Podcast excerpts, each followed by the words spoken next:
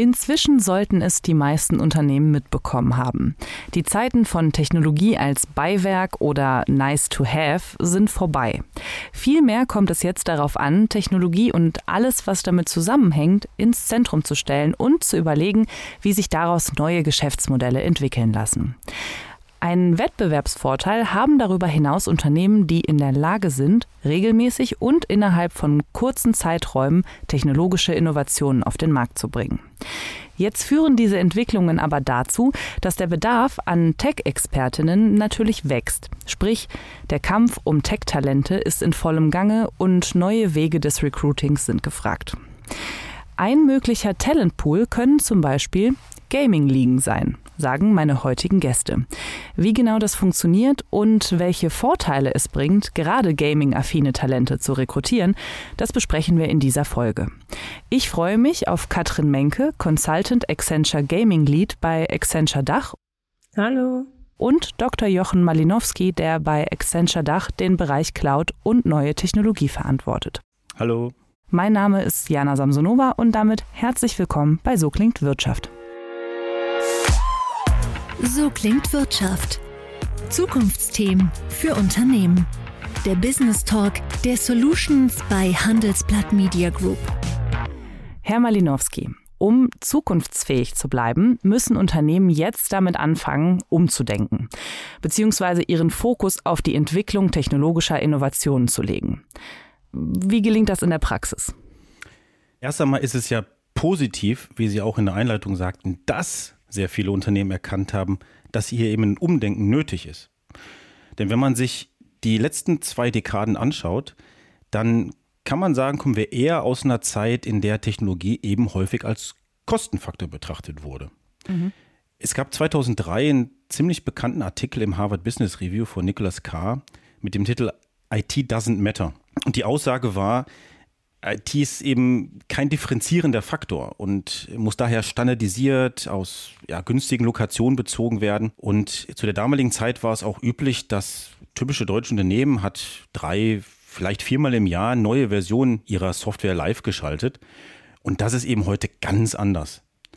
2013, 2014 hat Accenture verkündet, Every business is a digital business jedes Business ähm, ist eigentlich ein digitales Business und muss sich mit Technologien befassen. Und genau das ist ja auch passiert. Und wir sehen eben, dass die Unternehmen die Technologie eben nicht als Kostenfaktor sehen, sondern ins Zentrum ihrer Innovation stellen, die sind nachweislich erfolgreicher als die, die das eben nicht tun. Man muss Technologie ins Zentrum rücken. Und Sie sagten ja, wie, wie gelingt das in der Praxis? Und ich glaube, das Wichtigste aus meiner Sicht ist, dass man am Anfang erstmal ein gemeinsames Verständnis dafür im Unternehmen schafft. Dass man wirklich eine gemeinsame Vision hat, was man eigentlich erreichen will, wie man Technologie dafür nutzen will und dass das dann äh, der Leitfaden ist, anhand dessen man die Veränderung treibt. Wenn wir jetzt mal ganz ehrlich sind, es sind ja nicht alle Unternehmen zwangsläufig technologieaffin oder so affin, wie es eben so ein Riesenkonzern ist. Wo fangen denn diese Unternehmen am besten an? Man darf die nötige Veränderung, die das mit sich bringt, sicher nicht unterschätzen. Technologie ins Zentrum zu rücken, ist eben nicht eine Veränderung, die sich dann nur auf die IT-Abteilung in Unternehmen bezieht, sondern es ist wirklich etwas, was das ganze Unternehmen betrifft. Wir haben in einer Studie Unternehmen gefragt, die in die Cloud gegangen sind, neue Technologien nutzen, alles automatisieren, künstliche Intelligenz einsetzen. Haben sie ihr Ziel erreicht? Mhm. Und zwei Drittel sagen, ihr eigentliches Ziel, nämlich, wie Sie eingangs sagten, Innovationen in kürzeren Zyklen zu erzeugen, eigentlich nicht erreicht. Wenn man dann nachfragt, woran das liegt, dann ist das Ergebnis, dass eine solche Veränderung eben keine rein technische ist, sondern es benötigt Änderungen in der Zusammenarbeit zwischen Fachabteilung und IT, äh, Veränderungen in der Organisation, dem Betriebsmodell, auch den Fähigkeiten der Mitarbeiter. Es werden neue Fähigkeiten benötigt und letztendlich auch eine Veränderung in der Kultur.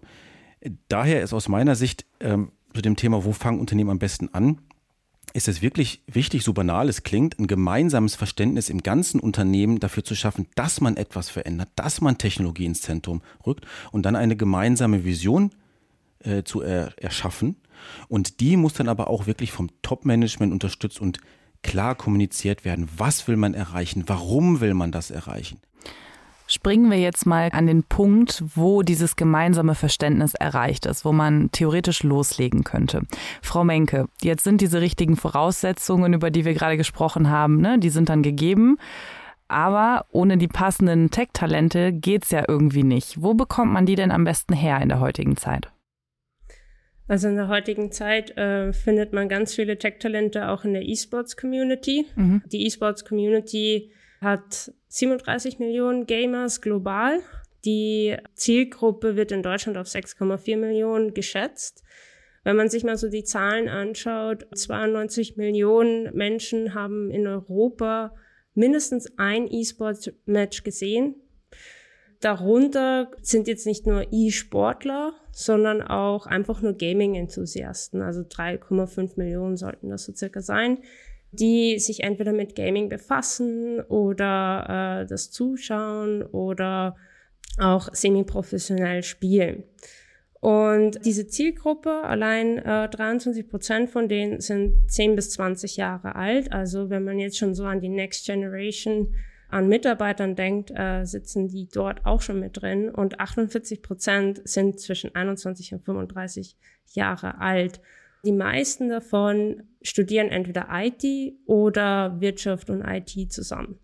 Jeder, der jetzt äh, irgendwas mit Gaming zu tun hat oder spielt, ist das ein, ein IT-Fachexperte? Ähm, nein, nicht jeder, aber das IT-Verständnis oder die Affinität für Technologie, Digitalisierung, die ist da. Aber man merkt schon, selbst die, die überhaupt keinen IT-Hintergrund haben, die nicht mal einen Code schreiben können, haben eine Ahnung dafür, die, die können mitreden. Das ist einfach, wenn man ein Spiel spielt, geht es nicht einfach nur um, ja, von A nach B zu kommen, sage ich mal, oder da nur chillen. Man muss schon äh, teilweise einen Server kennen, man muss ein Serververständnis haben, man muss gewisse Codes auch noch eingeben, damit man gewisse Spieleinstellungen optimieren kann. Bei Ihnen gibt es ja auch die ähm, Accenture Gaming League, die unter anderem auch als ähm, ja, Talentpool genutzt wird. Wie genau kann ich mir das vorstellen? Beziehungsweise wie nutzen Sie diese Gaming League überhaupt? Die Gaming League entstand aus, ja, auch aus Spaß hinaus. Ja, wir wollten äh, unsere ähm, Studenten, wollten wir einladen und wir wollten ihnen eine Chance geben, Accenture von einer ganz persönlichen Seite kennenzulernen. Wir haben ein Turnier ähm, aufgebaut, das über fünf Wochen lang ging. In jeder Woche hat man ein anderes Spiel gespielt. Mhm. Und wir haben diese 80 Studenten in Teams eingeordnet.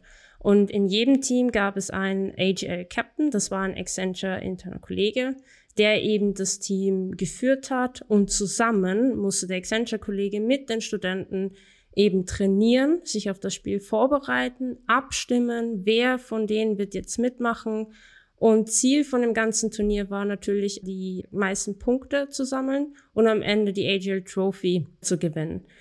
Und durch dieses Abstimmen, regelmäßige Trainieren, also man muss auch sich denken, die hatten einen eigenen Teamnamen. Jeden Tag mussten sie zusammen trainieren oder die meisten haben es so gemacht.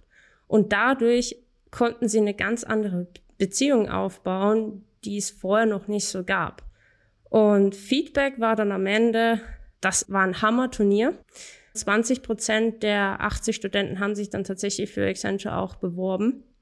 Weiteres Feedback war, wir kommen gerne wieder, weil es war authentisch. Wir haben uns das eigentlich nicht erwartet.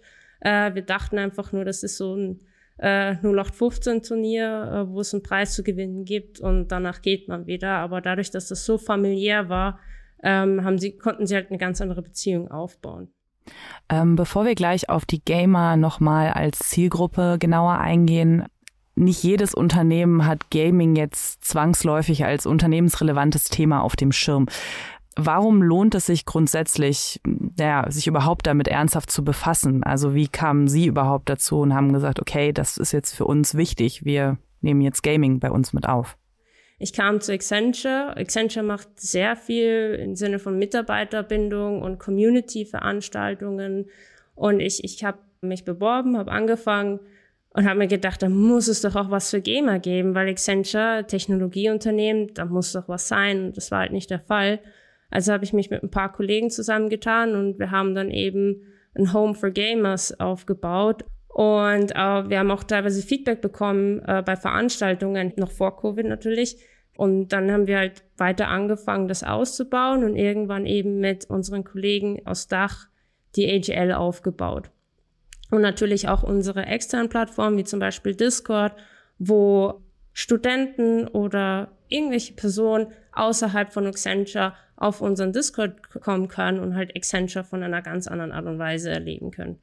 Und das war so erfolgreich, dass wir jetzt mittlerweile über 1000 äh, Gamers, sag ich mal, auf unserer Plattform haben. Abgesehen von der technischen Affinität, die ähm, viele Gamer eben mitbringen, was macht diese Zielgruppe denn sonst so interessant für beispielsweise Ihr Unternehmen, aber auch für andere? Generell das Thema Tech-Talente wird uns die nächsten Jahre beschäftigen.